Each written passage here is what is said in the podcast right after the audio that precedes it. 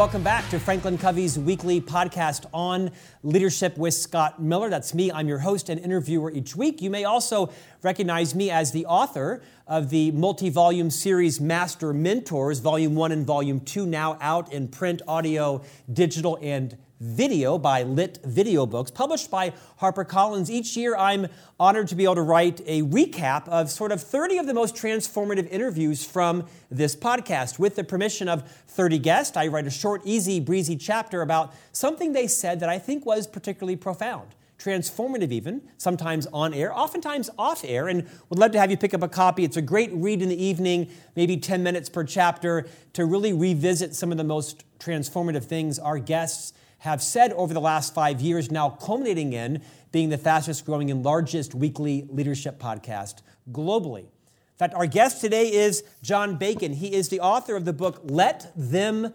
Lead. The tagline is Unexpected Lessons in Leadership from America's Worst high school hockey team. John is an entrepreneur, speaker, coach, author, and referred to by, I believe it was Good Morning America, as the real Ted Lasso. John, welcome to On Leadership. Scott, thank you very much. That's quite an intro. I appreciate it. Thank you. Well, as you know, it took me a couple times to get it right because some things are actually done in post. John, tell me about this Good Morning America moniker. Why are they referring to you as, quote, the real Ted Lasso? Well, that, of course, cuts both ways. If you've seen the show Ted Lasso, naturally. Um, a couple reasons. One, uh, Dan Shaughnessy of the Boston Globe probably started that process when he reviewed the book and said it's where Ted Lasso meets the Mighty Ducks. And unfortunately, this in this case is all true. In my case, the Ted Lasso happens to be the worst player in school history. That's Ann Arbor Huron High School, my alma mater, home of the River Rats. I'm not making that up. And I still hold the record, Scott, not bragging, just saying, for the most games in a Huron uniform, 86, three straight seasons, played every game with the fewest goals, zero, and you can't break that record. All the games and none of the goals. And I played forward, so doesn't leave a lot to love there. And then, of course, what happens? The Mighty Duck side. I take over the worst team in school history, my alma mater, Ann Arbor Huron. That was 0, 22, and 3 the year before I started. A few non sports fans out there, the zero is where the wins go, okay? And 22 is losses, and 3 is ties. Some website ranked us as the worst team in America out of 1,256 teams. So that's pretty brutal right there, of course. And so, worst team in America, worst player in school history. Yes, this is the marriage that we're looking for. But yet you managed to get a book published about it. We're going to talk about that today. So, John, great intro. Thank you for the energy as well and the vulnerability. Uh, confession. Uh, I'm an Orlando boy, born and raised in Orlando, Florida, transplanted out to Utah 30 years ago to join the Franklin Covey Company lived a few places in between. Tennis was my sport. Uh, no one in Orlando that I knew played hockey. I've been on ice maybe three times in my life. And like you, when I was researching Scottie Pippen's book for his interview for the podcast, I learned a whole lot about basketball that I did not know, or maybe didn't even want to know. Uh, similarly, I know a whole lot more about hockey after reading your book, but your book really isn't about hockey. Your book is about leadership lessons, building a culture, empowering people, changing your mindset about other people, changing their mindset about themselves. Uh, let's talk a little bit about the book, Let Them Lead Unexpected Lessons in Leadership from America's Worst High School Hockey Team. I've got a couple of questions from you today about what you've learned, but why did you write this book? Uh, great question, and uh, and you're right. You don't have to know a thing about hockey or even sports itself to read the book with profit. So thank you for that. And my Orlando friend is our, our acid test right there. Uh, I wrote the book because I gave a TED talk in 2014 about the experience, which was pretty popular, and then my editor from a previous book, Bo's Lasting Lessons with Bo Schembechler, the old football coach, which was a bestseller. Um, Rick Wolff, he did uh, From the Gut with Jack Welch, 60 other business bestsellers. He's one of the top in the field. He saw the speech about five years later and called me up and says, Bacon, this is a book. And that's when we started getting serious about it. And it's actually a lucky break, Scott, to do the book about 15 years after I finished coaching because then I had better perspective. I've been out there in the business world a lot more, so I knew what worked and what didn't. But also, my players were between 35 and 40 years old. And I wrote all of them and said, please tell me what you remember, what you learned. I got 150 pages back from them. Many of them, most of them are leaders now in various fields. And, uh, and their insights there are sprinkled throughout the book about what worked and what didn't. And that gives it a lot more value, I think. In fact, John, if I'm not mistaken, you've either authored or co authored about 12 books. This was not your first book, it's one in a long series of you being an author. I want to talk about first generational differences. In the last decade, no small amount of ink has been spilled on, you know, boomers and traditionalists and Gen X and Gen Y and this and that and the other. And there's a whole cottage industry around leading with generational differences. And then as of late, you hear a little bit of a contrarian voice to say, you know, most of that's bunked.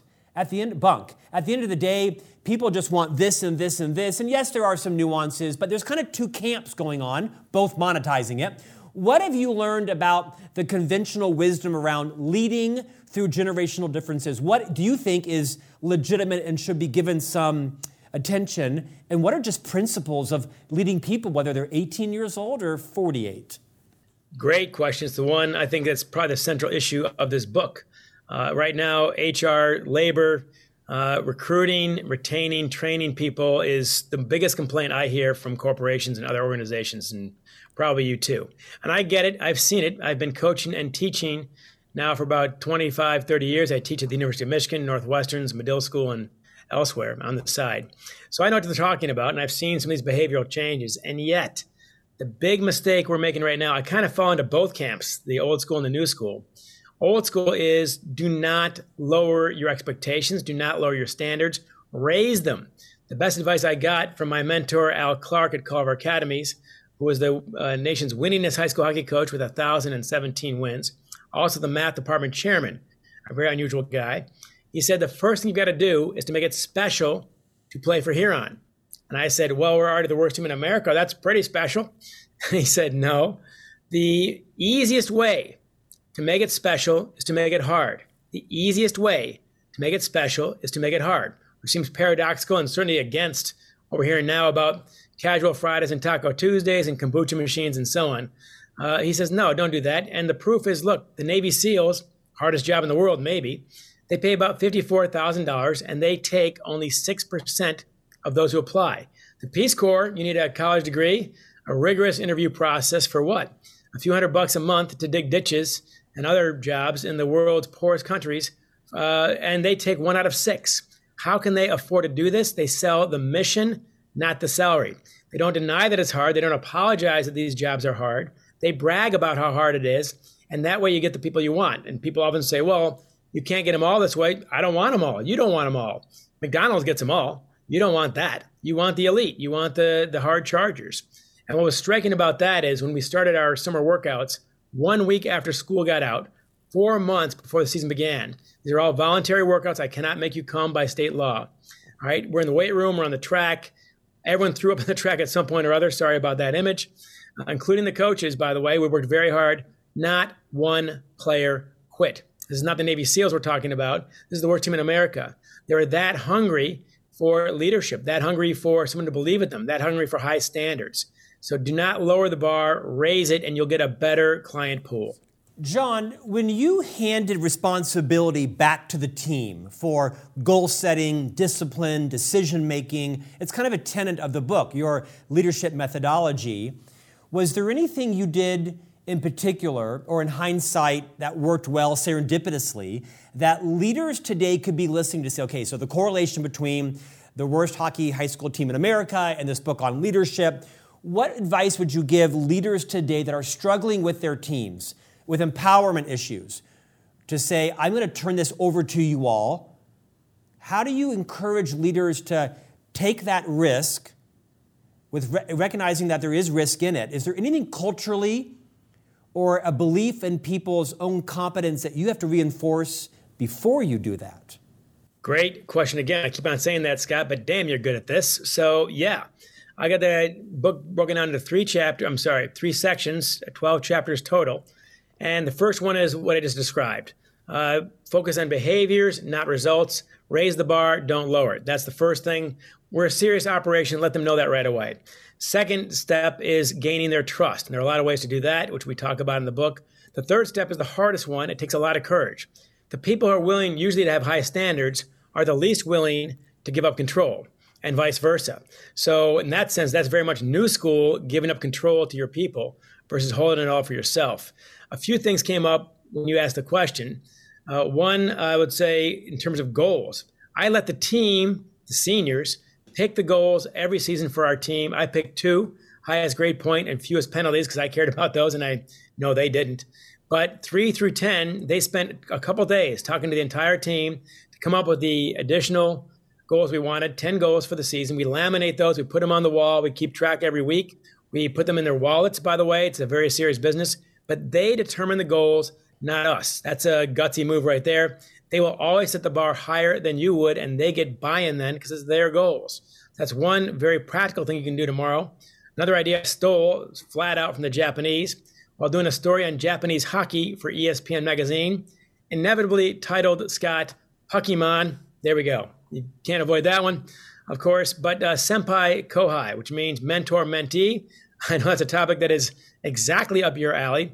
We don't do a very good job of that here in the United States, but in, in Japan, you are assigned when you sign up with Sony or Toyota or almost any company in Japan, you're assigned an older mentor, and you two are basically locked together for the rest of your career essentially. So in my case, we had upperclassmen and underclassmen, ninth graders and seniors, 14 year olds and 18 year olds. Big gap there in many ways. And those guys uh, were in the same locker room together, in the same stalls, basically. Uh, they roomed together on the road. They're on the same bus seat and so on, team dinners. And they ate that up. I had no idea. That's serendipitous. I just threw it out there. And they ate it up so much, they were begging me to do it again the next year. So that was a shock. So that's one thing that bonds you together. The third thing was purely largely dumb luck, and it worked out incredibly well. My third year, we got a 14 game winning streak. We finally lose two games to top teams. One team had a Finnish goalie, man. That's that's cheating, I swear to God. But anyway, so we lose two games. What do you do? I called up our captain, Chris Fragner, and said, Tomorrow night, Captain, you seniors are going to coach the entire game. And he says, What does that mean? I said, You're going to find out. They get to the rink, the dry erase board is empty. Uh, the score sheet is empty. The seniors pick the 20 guys who are going to dress, the five guys are going to start. And during a hockey game, you change on the fly. They did all that against a ranked team, and they won, not me, six to nothing. It takes courage to do it this way, and it can flop. But you, it's like t- teaching some, someone how to ride a bike. Sooner or later, you got to let go that seat, or it's not going to work. It is scary. I know that. I had a seven-year-old. Um, it is terrifying, but you have to do it for them to reach their potential. So that's the hard part. John, our co founder, Dr. Stephen R. Covey, who passed a decade ago, but of course the namesake of our company and arguably one of the most uh, influential leadership minds of our generation, said many wise things. Among them, he said, no involvement, no commitment. And it was, I think, Voltaire that said, uh, you know, common knowledge isn't common practice. These are intuitive leadership principles you're sharing with us, but they're also, they're hard because there's a conundrum because i've been a leader of people sometimes successfully sometimes unsuccessfully and as the leader it's easy to think okay well the buck stops with me. I'm going to get fired. I won't get promoted if i don't deliver the results that my leader needs from me. I know my job is to achieve those results with and through my people but not all of them are always going to be self-starting and proactive and disciplined and take it upon themselves. And there's this conundrum in leadership this balance of wanting to empower your team, wanting to have them set the goals. You've been given goals from on high, but you also don't want to turn the turn it over to them because you feel like well they don't have the insight or the maturity or the responsibility to deliver what you need. I mean there is this sort of tension that goes on in leadership. Anything you would say about that? Maybe speak to like that mid-level manager that right now I'm speaking her her language, right? Which is right, yes, I want to be more empowering, but my team I don't feel like, and you write about this in the book, I don't feel like they're up to it. I don't feel like they care enough. It's a broad question, I know. Tackle that however you'd like. Sure. Uh, you raise the central issue, really. And this is one we come across all the time. First thing, and by the way, I'm a big devotee, of course, of your old friend, Stephen Covey, and I've read that book. I read a lot of his books, but the Seven Habits, I've read four or five, six times, easy. Not quite seven, I guess. But don't confuse simple with easy. That's my first statement about that. Everything I'm telling you, everything we're talking about, I would argue most of what Stephen Covey had to say, it's simple, but it's not easy. And don't confuse that. That's why so few people do it this way. It takes courage, it takes guts, undeniably, because it is scary to hand the steering wheel to your teenage kid, but you have to do it, basically. And I see it kind of like driver's ed. I drive, you watch. You can't just hand them the keys. You have to train them first. I drive, you watch, You drive, I watch. Then and only then, step three is I hand you the keys. It's still scary, but it's not nearly as scary as it would be if we hadn't had the first two steps. I drive, you drive. Basically, we both watch. So that's one thing there. Second thing, as far as turning the keys over, you have to. There's no other way to do it. If it's you versus your people, you lose. It can't just be you. We had what we called layers of leadership. I've got a chapter on that. If it's me versus the team, you're outnumbered, I lose. Layers of leadership says that we're all leading. One of the guys I coached against, a guy named John Cooper, uh, was coaching Lansing Catholic Central 20 years ago. He's now the head coach of the Tampa Bay Lightning in your old backyard. He's won two straight Stanley Cups, and I'm free this season. So I guess our careers have diverged somehow, Scott. His great line bad teams, nobody leads. Good teams, coaches lead. Great teams, everybody leads. And you will never achieve greatness without everyone getting buy in. And they get buy in by the scary part, by making them do things sometimes, putting them in charge of things. And the more you can do that, the more involved they are. They don't show up sick when they know that you're depending on them the next day. So I noticed that sickness and all kinds of stuff go down when you do it this way. John, if someone were to ask me to describe your value proposition in the book and the book itself, I think I would probably say the book really is a, a lesson in leadership maturity. Hmm. Because my favorite chapter is number four. You call it Make Sure You're the Dumbest Guy in the Room, dumbest person in the room. It reminds me a lot of Liz Wiseman's work, a good friend of ours and a guest on our podcast. And we have the license to her uh, multipliers content in our, on our uh, All Access Pass. One of Liz's you know, great adages is, you know, you aren't the genius, but rather the genius maker. You take that a little step further. You talk that you don't need to be the smartest person in the room, you just need to figure out who is. And then you take it a step further by saying, hire people who are loyal, but strong enough to disagree. I want to have you riff on that for a moment, but I'm going to do a quick segment. I host a second podcast for Franklin Covey called C Suite Conversations with Scott Miller always put your name in the title of a podcast. It's harder to kick you off as the host. They're on to me, trust me. And one of the interviews on that podcast was a man named Niren Chaudhary. He's the CEO of Panera, Panera Foods. In addition to owning Panera, they own Noah's Bagels and Einstein's Bagels and, and, and Caribou Coffee, a bunch of companies, thousands of employees. And I think the smartest thing of many wise things Niren said on that episode was that at Panera, they have a robust culture of disagreement. In fact, in his executive team meetings, they do not adjourn until someone has taken a dissonant, a dissonant point of view, right? The, is the dissident, if you will, the disagreeer. They don't want an antagonistic culture, but they don't want to all be in groupthink and think alike. He very much liked this idea of having leaders who are loyal, but strong enough to disagree. These are some great points. Again, says easy, does hard. Common knowledge mm-hmm. isn't common practice. Talk about how leaders at all levels can, can get to the point of confidence to find the person on their team who is, in fact, noticeably, palpably smarter than they are, be comfortable with that, but also then take it a step further to say, I need people who are loyal to me, but who are strong enough to disagree. Riff on that. That is, uh, it's back to your earlier equation about the old versus the new. On the old side, I would say the two best reasons to fire somebody, and you will have to occasionally, sad to say, uh, dishonesty and disloyalty, because I just can't work with those. At that point, I can't trust you. If we don't have trust, none of the rest of it, I can't hand you the car keys. None of the rest of it's going to work. So that's one thing. My deal was, my goal, Scott, was to be the dumbest guy in the coach's room. And let me just tell you, I greatly exceeded my expectations. How about that? Uh, we had guys who played in Sweden, guys who were some of the best players in our city. And I did not rank first in any category you really care about to lead this team. But I was always in the top two or three. But the, the deal was when we leave the coach's room, I am the head coach. And if that's not understood, we're going to have a problem. In this room, you can say anything to me. The door is shut. Disagreements are welcome. Uh, but outside, you have to be loyal. So that's old school there. The new part, although it comes from Wrigley, the gum magnate in the 1930s, he had a great line. He said, If two people in business always agree, one of them is unnecessary. And that's back to Warren Buffett. Uh, he said, you know, you, you don't want to be the smartest guy. If you think you're the smartest guy in the room, find a better room. That's the idea there. So you need help like this. This is what allows you to hand over control because I have very good people around me. So I can give them control. I can let them coach games, whole games by themselves because they can do it. Uh, but to get there, you need that trust factor, obviously. Now, look, if you're worried about credit, and I know in big corporations that can be a big deal, any any organization really, don't worry because when you're the head coach of a winning team, when you're the chair of a winning division, uh, when you're the CEO, you know the C-suite and all that. Look, if your team is winning, if your company is making money and all that good stuff, you will get more credit than you deserve anyway. And your job then is to give it away to the people who made that happen. But don't worry, credit will find you regardless. John, let's talk about dishonesty and disloyalty. I think we know the definition of what qualifies someone as being dishonest. But, you know, loyalty has a broad debate around it. You can be too loyal, you're not loyal enough. Are you loyal to a fault? Is loyalty become a blind spot for you? How would you define loyalty as an asset? You said there are two things you don't tolerate dishonesty and disloyalty. As a seasoned business entrepreneur, author, coach, and sports coach, sports leader, how do you define disloyalty?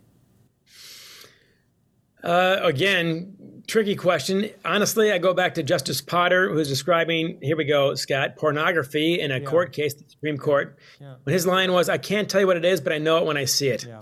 And ultimately, you got to trust your gut on that one. When does disagreement become disloyalty? The biggest, the one test I would give is this. Uh, if, you, if you ever have a problem with somebody, including me, you have two choices. You can keep it to yourself, or you can bring it to the person you have a problem with. So loyalty goes both ways.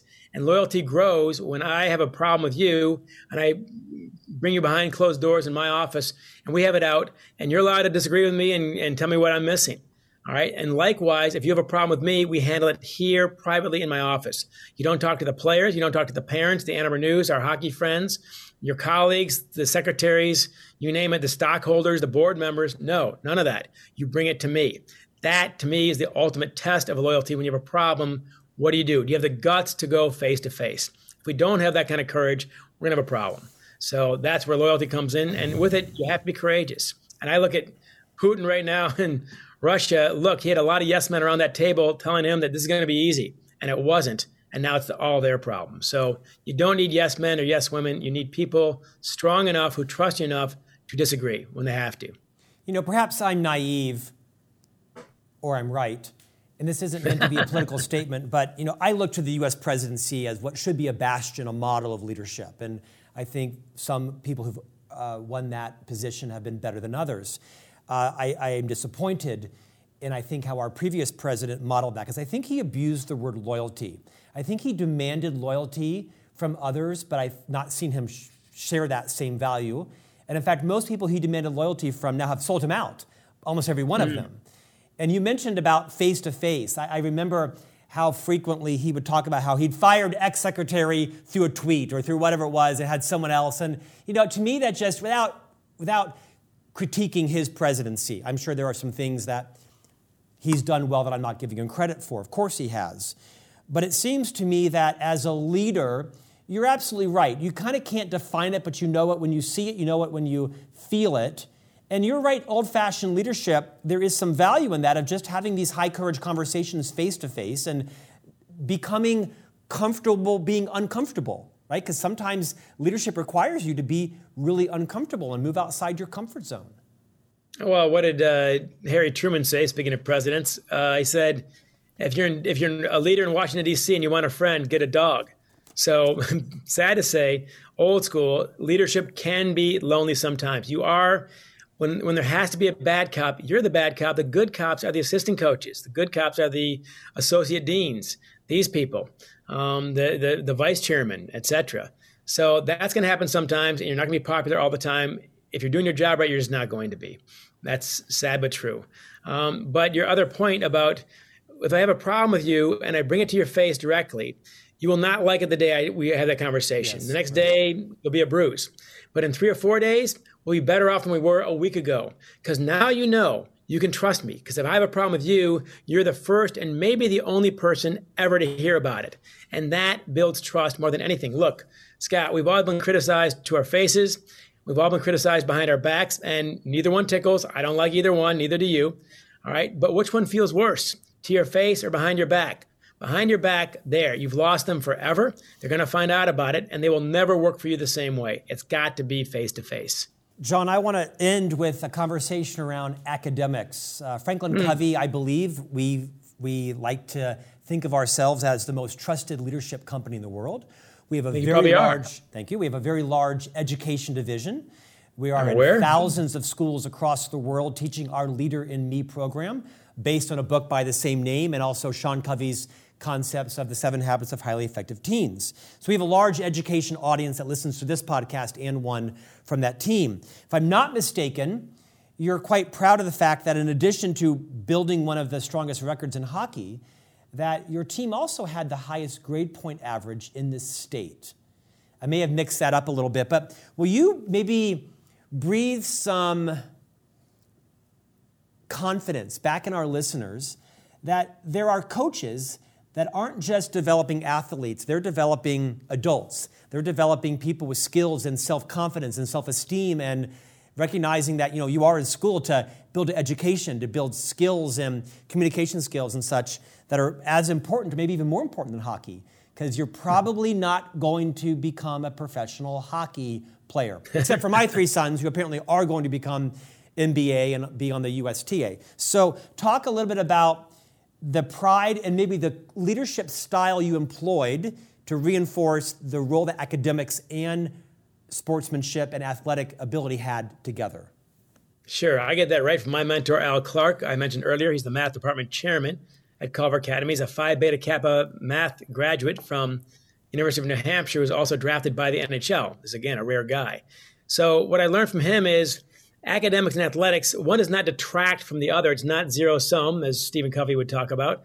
Uh, that one actually buttresses the other. Smarter kids make it easier to coach them.